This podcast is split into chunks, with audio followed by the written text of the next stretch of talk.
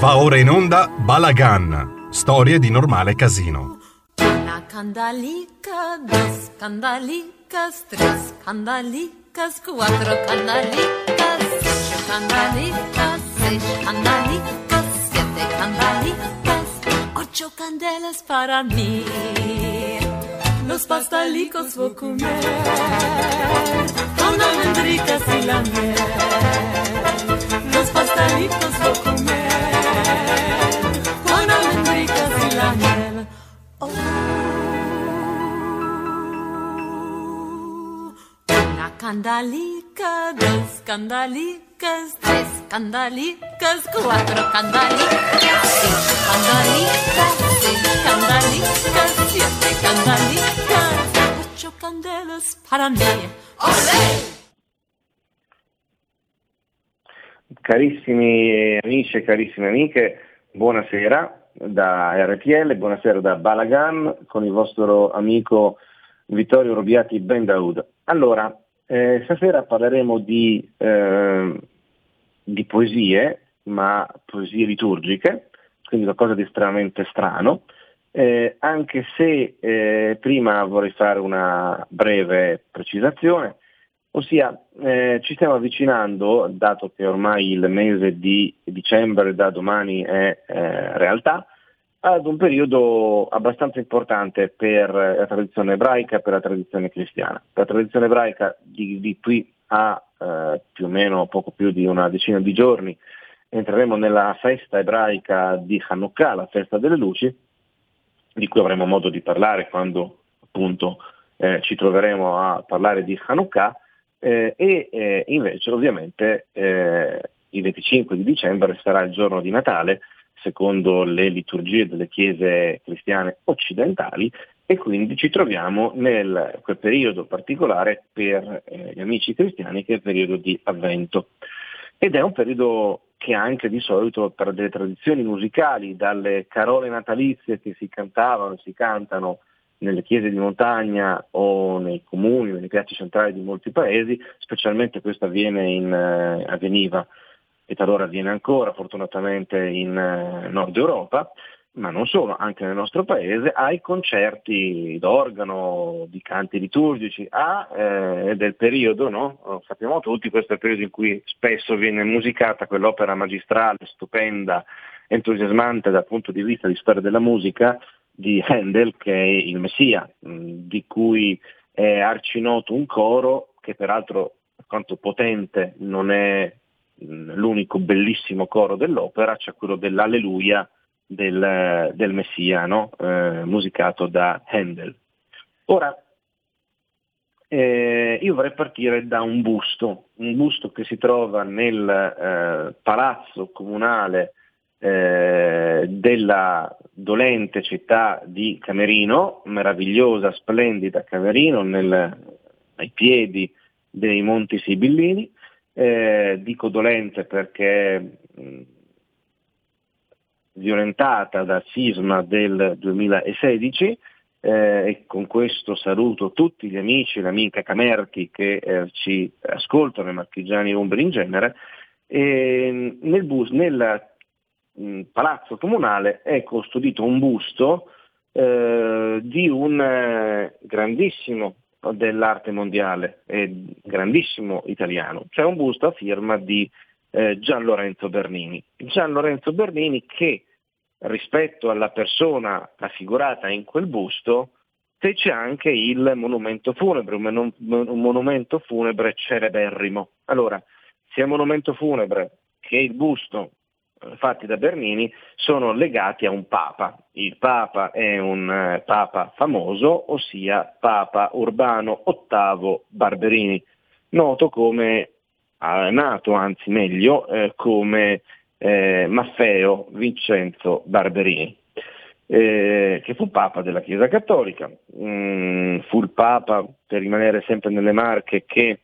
ehm, essendo cessata la dinastia reggente de della Rovere succeduta ai eh, Montefeltro a reggere il ducato di Urbino, il ducato viene devoluto alla Santa Sede, quindi c'è un'espansione dello Stato della Chiesa proprio durante il pontificato di Urbano VIII, che eh, incamera il eh, meraviglioso territorio, ricco territorio del Ducato di Urbino, proprio in quel periodo. Ed è anche il Papa che prende delle, delle mm, questo è significativo per la storia dell'arte, dei provvedimenti riguardanti alcune trasfigurazioni della Trinità che nelle, già dall'epoca alto medievale veniva raffigurata con un unico corpo, in alcuni casi ovviamente era una tradizione presente in Europa, anche nel nostro paese, con un unico corpo eh, dal cui collo si eh, dipanavano tre teste, eh, una di solito centrale e due laterali, di solito l'una unita all'altra. Questo a livello artistico aveva il, la pretesa e lo scopo, prima ancora, di eh, eh, spiegare al volgo eh, raffigurandolo quello che per la tradizione cristiana è il mistero trinitario. Ora, Papa Urbano, siccome queste immagini avevano spesso una caratteristica mostruosa, non nel senso latino di monstrum, ma nel senso attuale, cioè suscitavano talvolta un senso di eh, stupefazione e paura da parte de, di chi vedeva queste immagini, anche se eh, quelle che sono sopravvissute a provvedimenti di Urbano VIII eh, sono assolutamente interessanti, in primo luogo per la storia dell'arte italiana eh, e non solo, dell'arte occidentale in genere, appunto il Papa eh, Urbano VIII le proibì e diede anche ordine, se possibile, di iniziare a smantellarle eh, se presenti dagli affreschi. Dico questo perché ad esempio mi pare che nel palazzo che ospita il museo eh, di eh, Piero della Francesca a San Sepolcro, eh, meravigliosa cittadina, ricca di storia non soltanto per Piero della Francesca ma anche per Fra Luca Pacioli, questo grandissimo matematico e geometra della tradizione italiana, mm, molto conosciuto più all'estero che in Italia, un vero e proprio genio a cui la stessa arte di eh, Piero della Francesca si ispirò. Eh, siamo in, a San Sepolcro, eh, quindi anche neanche troppo lontani da un altro paese che è Anghiari, eh, che invece è noto per la famosa battaglia d'Anghiari e per quel l'affresco leonardesco di cui non sto a dire oltre. Ora ritorniamo a Papa, Paolo, a Papa um, Urbano VIII. Eh, Urbano mh, mm, fece una modifica eh, durante il suo pontificato a un inno e qua entriamo un pochino in quello che avevo detto sarebbe stato il, l'argomento della serata, eh, cioè una, dei consigli musicali. Eh, chiaramente vi consiglio di ascoltarvi eh, Handel, chiaramente vi consiglio di ascoltarvi alcune cantate eh, per eh, così sfruttare questo periodo dell'anno per chi è cristiano tra voi per, eh, spero che possa essere utile consiglio, per chi non lo è come il mio caso invece per eh, non soltanto apprezzare i tesori artistici e musicali di un'altra tradizione, ma anche perché questo fa parte del patrimonio italiano e della musica italiana e mondiale e quindi è bene conoscerlo, è bene amarlo, è bene esserne allietati ed è bene riscoprire riscoprire appunto questi nostri tesori che sono sempre disponibili ma a volte il poco tempo, la confusione o perché qualcuno non ce lo dice abbiamo difficoltà a eh, riavere nelle nostre mani. Bene, Papa Paolo, mh, mm, scusatemi, Papa eh, Urbano VIII mh, mm, fece una modifica ad un testo molto antico e eh, sotto di lui questo testo venne chiamato Creator Alme Siderum il eh, testo, eh, cioè mh, creatore benigno, benevolo degli astri, eterna lux credentium, eh, luce eterna dei credenti. Ora questo inno che ebbe appunto una revisione liturgica che mantenne fondamentalmente intatta all'inizio dell'inno ma poi cambiò molto eh, il latino eh, delle parole, è molto molto molto molto più antico e risale probabilmente al VII secolo, per cui eh, Urbano VIII fece modificare un inno nel XVII secolo che arreta probabilmente al VII secolo, cioè a mille anni prima, e eh, che era noto come Conditor al Mesiderum. Eh, e che è uno dei linni propri della tradizione occidentale cristiana riguardante il periodo dell'anno che gli amici cristiani stanno vivendo in questo momento, che è appunto il periodo di Avvento. Ehm,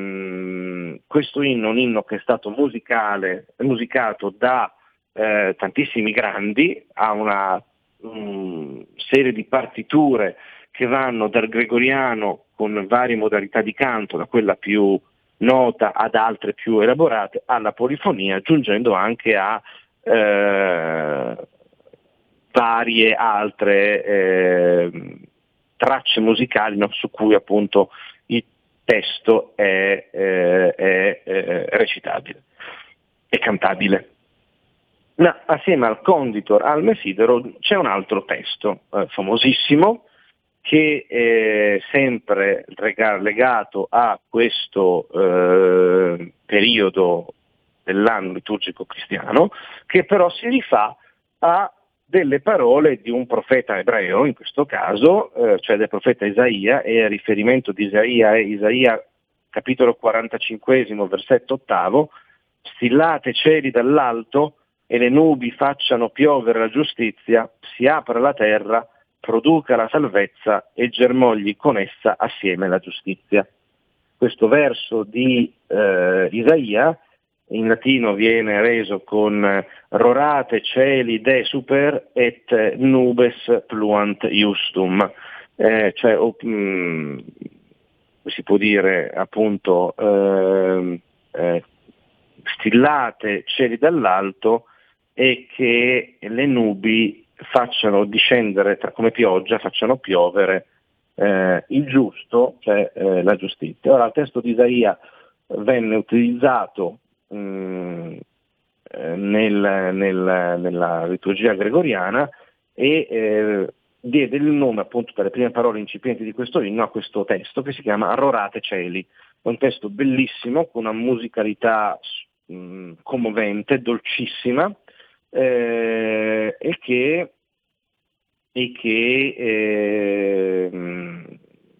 ha caratterizzato e segnato non soltanto la storia della musica, ma anche la storia del simbolico della vita anche religiosa di milioni di europei dal, dalla, da quando fu scritto, per cui dall'epoca medievale ad oggi, appunto con un riferimento alla Bibbia ebraica e al profeta Isaia nello specifico. Eh, intercalate ci sono dal ritornello Rorate Ceride Super et nubes pluant justum eh, ci, sono, ci, sono, appunto le eh, strofe, eh, ad esempio questa è una, è una di quelle possibile, peccavimus et factis humus quam in mundus nos, et cecidimus quasi folium universi, et iniquitates nostre, e va avanti. E, ehm, e ancora troviamo eh, Nei Rascaris Domine ne, e, e, altre, sono le varie, le, le varie, le varie strofe, e mh, mm, appunto con intervallate da questo bellissimo ritornello Rorate Celide super eh, et eh, nubes pluant justum. Eh, questo testo è stato anch'esso musicato, come ho detto, tantissimo, eh, e assieme al conditor al Mesiderum è stato il cavallo di battaglia della uh, tradizione musicale cattolica, ma non solo cattolica, anche eh, della Chiesa anglicana e delle Chiese luterane eh, per secoli e secoli eh, e quindi è qualcosa che appartiene all'intero occidente eh, europeo. Sarebbe simpatico sapere se ancora questo canto venga cantato nelle varie melodie, a cominciare dalla dolcissima eh, melodia eh, gregoriana che vi consiglio di ascoltare. Eh, basta andare su Google e troverete sia per il Conditor al Mesiderum o su YouTube, eh, sia per il um, Arorate Super eh, le varie versioni con il gregoriano, voce maschili, voce femminile, eh, organo e, e quant'altro. E, ehm, questa è una fuga sul, sul, passato ma anche una fuga sul presente, perché eh, il presente è stato citato durante questa famosa eh, intervista che ha rilasciato il Presidente del Consiglio tempo fa riguardante eh, le modalità in cui sarà possibile, in cui dovremmo fruire della pausa eh, di fine anno, della pausa legata al Natale e eh, ha dato una serie di consigli più o meno moralistici come il suo costume. E, allora eh, ci sarebbe da parlare a lungo su questo, ma eh, io contavo di farlo più vicino al periodo di Natale con un partner cristiano che voglio invitare in trasmissione eh, con cui chiacchiereremo anche in relazione a certi consigli eh, del Presidente. Eh, ovviamente noi siamo critici in maniera in relazione a quasi tutti, o forse tutti, i suoi consigli, non solo su questo tema. Eh, e mm, invece volevo darvi una, una nota musicale per eh, riscoprire delle perle della tradizione musicale del nostro eh, mondo. Infatti eh, varrebbe la pena fare un'ulteriore fuga. Eh, io ho parlato di gregoriano, voi sapete che il gregoriano è una delle possibili tradizioni del canto eh, cristiano antico, che ha informato comunque fino a tempi recentissimi la tradizione cristiana cattolica, non è l'unica forma, c'è stato anche il canto ambrosiano, c'è il canto bizantino, ci sono altri tipi di canti molto antichi, liturgici, per modalità, toni, eh, io non sono musicologo ma cerco di restituirvi in maniera molto divulgativa e mi spiace forse anche un po' rozza questo ricchissimo ed entusiasmante patrimonio musicale e culturale. Eh, e come sapete in una abbazia nei pressi di Ferrara, eh, in particolare quella che è nota come l'abbazia di Pomposa, l'abbazia di Pomposa è un capolavoro della, eh, dell'arte eh, italiana, si tratta di, siamo praticamente sul, sul quasi, siamo nel, quasi al delta del Po, siamo quasi sul, sul, sul mare Adriatico e proprio in quella abbazia eh, a cavallo tra il, la fine del X e l'undicesimo secolo vi è stato un monaco eh, che fu anche un grande teorico della musica, noto come Guido Monaco o Guido Pomposiano, cioè niente proprio di meno che eh, Guido d'Arezzo. Guido d'Arezzo, cioè colui a cui è legata la eh, moderna notazione musicale che eh, ha un luogo di nascita, cioè quel tesoro d'arte, di fede e di musica che è l'abbazia di Pomposa, che credo tutti gli italiani e forse tutti gli europei e tutti i melomani, cioè chi ama la musica, una volta nella vita dovrebbero visitare. Ora, eh, perché dico questo? Perché il canto gregoriano ha delle origini e buona parte del canto gregoriano, come moltissimi studi dimostrano e eh, raccontano, ha a che fare con alcuni canti delle chiese d'Oriente, eh, che sono stati via via modulati, ma ha una radice che è il canto, cioè la cantillazione sinagogale. La cantillazione sinagogale consiste in questo, quando nelle sinagoghe viene letto il testo della Torah, il testo della Bibbia ebraica, per Torah si intendono i primi cinque libri della Bibbia, cioè Genesi, Esodo, Levitico, Numeri e Deuteronomio, eh, il lettore non legge, eh, eh, specifico, il lettore viene chiamato Baal Kore, cioè colui che è padrone della lettura, del, della lettura, che però non è una lettura vera e propria, nel senso che il testo viene né letto né cantato, ma qualcosa a metà tra le due, cioè viene cantillato. Il, la modalità di lettura è una modalità che in sé prevede e si accompagna e si fa canto, eh, ovviamente è un canto mh, che ha delle pause, de, de, de, delle salite, delle discese, ma fondamentalmente ha una specie di continuum eh, rispetto a cui però ci sono intanto degli, degli sbalzi. Questo perché eh, il, la lettura dà anche, eh, se volessimo tradurlo in, in, maniera un po' impropria, la punteggiatura e, la, e quindi il, il senso, una forma del senso possibile del testo stesso. Non è un'opera neutra, non è soltanto una recitazione, ma è un dare spessore pieno al testo letto della Bibbia. Ora, da questo tipo di eh, lettura, che ovviamente varia da, da, da rito a rito, varia in Italia nel rito italiano, a seconda delle varie comunità. Il lettore che legge la, la Torah a Torino non ha lo stesso uh, tipo di lettura che c'è a Milano che c'è a Padova, eh, così come è diversa ancora a Roma, però più o meno siamo nel bacino del rito italiano, ci sono forme di lettura nei riti ebraici orientali, il rito yemenita, il rito marocchino, il rito siro-libanese, il rito iracheno eh, e ovviamente eh, ci sono altre forme di lettura di quelle con i criteri, gli standard mitteleuropei, parlo di lettura ma intendo cantillazione. Okay? Allora, in antichità c'è stato un passaggio di questi canti e, e, di questa specifica modalità di canto in primo luogo che ha influenzato eh, l'antica eh, forma di canto della Chiesa e di lì il gregoriano. Quello che è interessante è che c'è stato anche un processo inverso. Il processo inverso significa questo, che a sua volta sia nel bacino del mondo cristiano sia nei territori dell'Islam queste letture tradizionali, vuoi del testo evangelico o di certa etnografia, vuoi delle modalità di lettura del Corano, a loro volta hanno reinfluenzato le modalità di canto e di cantillazione sinagogale con eh, una diciamo, ricomposizione tra l'antico dato che viene ereditato da altre comunità e un nuovo dato che sono influenze che queste comunità che non sono ebree danno alla, eh, alla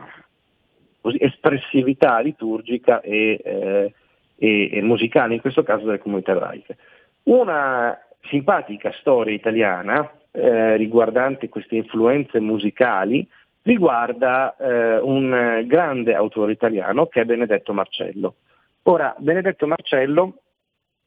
che, eh, di cui io vi eh, invito a ascoltare eh, le splendide composizioni, eh, che è stato un eccezionale, meraviglioso e purtroppo non sufficientemente, non sufficientemente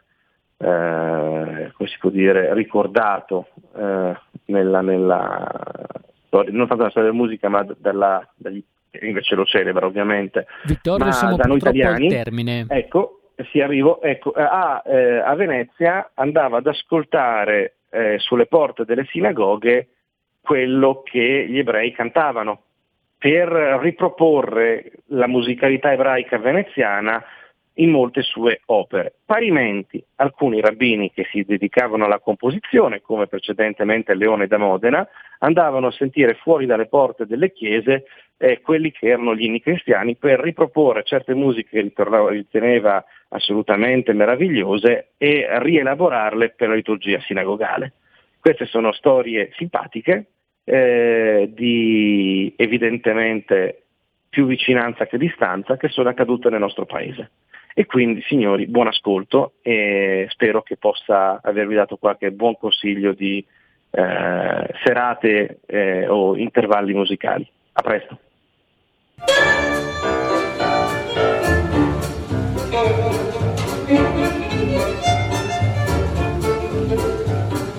Плывут туманы над рекой, покрытые бирюзой. Стоит у моря прерывной Одесса, город мой. Вас песнею встречают и с песней провожают. Одесса, мама, милый город мой. Одесса, жемчужина у моря. Одесса, где за нас столько горя. Одесса, родной жемчужный край, Живи, моя Одесса, живи, процветай. Avete ascoltato Balagan, storie di normale casino.